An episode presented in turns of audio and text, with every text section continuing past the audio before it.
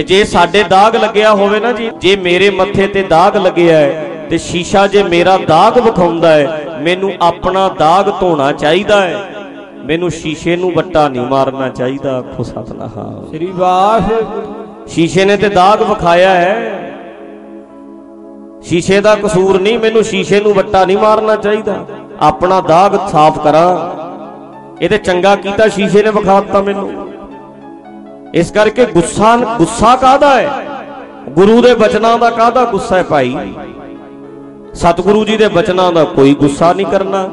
ਟੈਂਡੀ ਬੰਦਸ਼ ਮੈਂ ਕੋਏ ਨਾ, ਡਿਠਾ। ਤੇਰਾ ਬਚਨ ਕੋਈ ਵੀ ਮੈਨੂੰ ਬੰਧਨ ਨਹੀਂ ਲੱਗਦਾ। ਕਈ ਬੰਦੇ ਕਹਿੰਦੇ ਨਹੀਂ ਵੀ ਆਹ ਗੁਰੂ ਦਾ ਬਚਨ ਮੰਨਣਾ ਤੇ ਬਹੁਤ ਔਖਾ ਹੈ। ਇੱਥੇ ਕਿਹਾ ਪਿਆਰ ਵਿੱਚ ਮੇਰੇ ਮਾਲਕ ਜੀ, ਤੇਰਾ ਕੋਈ ਵੀ ਬਚਨ ਮੈਨੂੰ ਬੰਧਨ ਨਹੀਂ ਲੱਗਦਾ। ਤੇਰਾ ਕੋਈ ਵੀ ਬਚਨ ਮੈਨੂੰ ਮੰਨਣ ਵਿੱਚ ਔਖਾ ਨਹੀਂ ਲੱਗਦਾ, ਮੈਨੂੰ ਤੇ ਤੇਰਾ ਬਚਨ ਮੰਨਣ ਵਿੱਚ ਸਵਾਦ ਹੀ ਬਹੁਤ ਆਉਂਦਾ ਹੈ।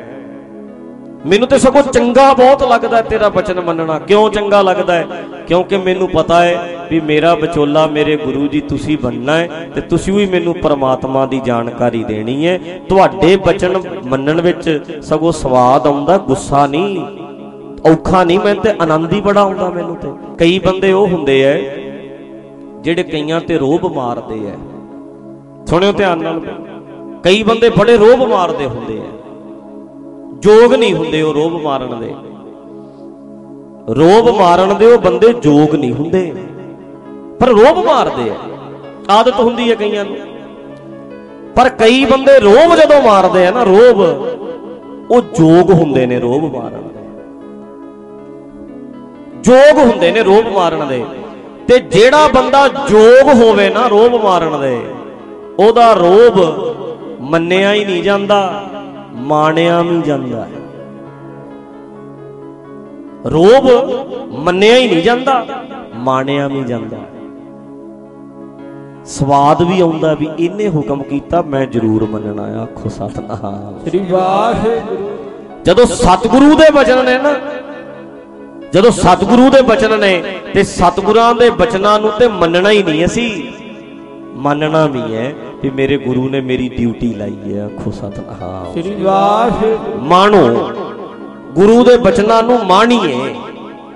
ਜਿਵੇਂ ਹੁਣ ਮੰਨ ਲਓ ਘਰੇ ਵੇਖੋ ਘਰ ਬੰਦਾ ਜਿਵੇਂ ਹੁਣ ਨਿਆਣੇ ਨੂੰ ਕੋਈ ਬੱਚਾ ਘਰ ਵਿੱਚ ਕੋਈ ਕਵੇ ਪਾਣੀ ਦਾ ਗਲਾਸ ਲਿਆ ਦੇ ਔਖਾ ਜਿਹਾ ਹੁੰਦਾ ਜਦੋਂ ਸਕੂਲ ਵਿੱਚ ਟੀਚਰ ਇਦਾਂ ਕਵੇ ਵੀ ਪਾਣੀ ਲਿਆ ਉਹਦੇ ਭੱਜ ਕੇ ਜਾਂਦਾ ਹੈ ਬੰਦਾ। ਟੀਚਰ ਦੀ ਰਿਸਪੈਕਟ ਕਰਦਾ ਹੈ। ਜਿਹਦੀ ਤੁਸੀਂ ਦਿਲੋਂ ਰਿਸਪੈਕਟ ਕਰਦੇ ਹੋ ਨਾ, ਦਿਲੋਂ, ਉਹਦੇ ਹੁਕਮ ਮੰਨਣ ਵਿੱਚ ਕਤਾਹੀ ਨਹੀਂ ਕਰੋਗੇ। ਇਹ ਪੱਕੀ ਗਰੰਟੀ ਹੈ। ਜਿਸ ਬੰਦੇ ਨੂੰ ਤੁਸੀਂ ਬਹੁਤ ਪਿਆਰ ਕਰਦੇ ਹੋ ਨਾ, ਦਿਲੋਂ, ਵੀ ਉਹ ਬੰਦਾ ਤੁਹਾਨੂੰ ਮਿਲੇ ਤੇ ਤੁਹਾਨੂੰ ਐ ਕਹਿ ਦੇ ਵੀ ਮੈਨੂੰ ਪਾਣੀ ਲਿਆ ਕੇ ਦੇ। ਤੂੰ ਭੱਜਿਆ ਹੀ ਜਾਏਗਾ ਵੀ ਮੈਨੂੰ ਕਹਿਦਾ ਯਾਰ। ਮੇਰੀ ਡਿਊਟੀ ਲਾਤੀ, ਮੈਂ ਉਹ ਮਾਣਦਾ ਹੈ ਉਹਦਾ ਹੁਕਮ।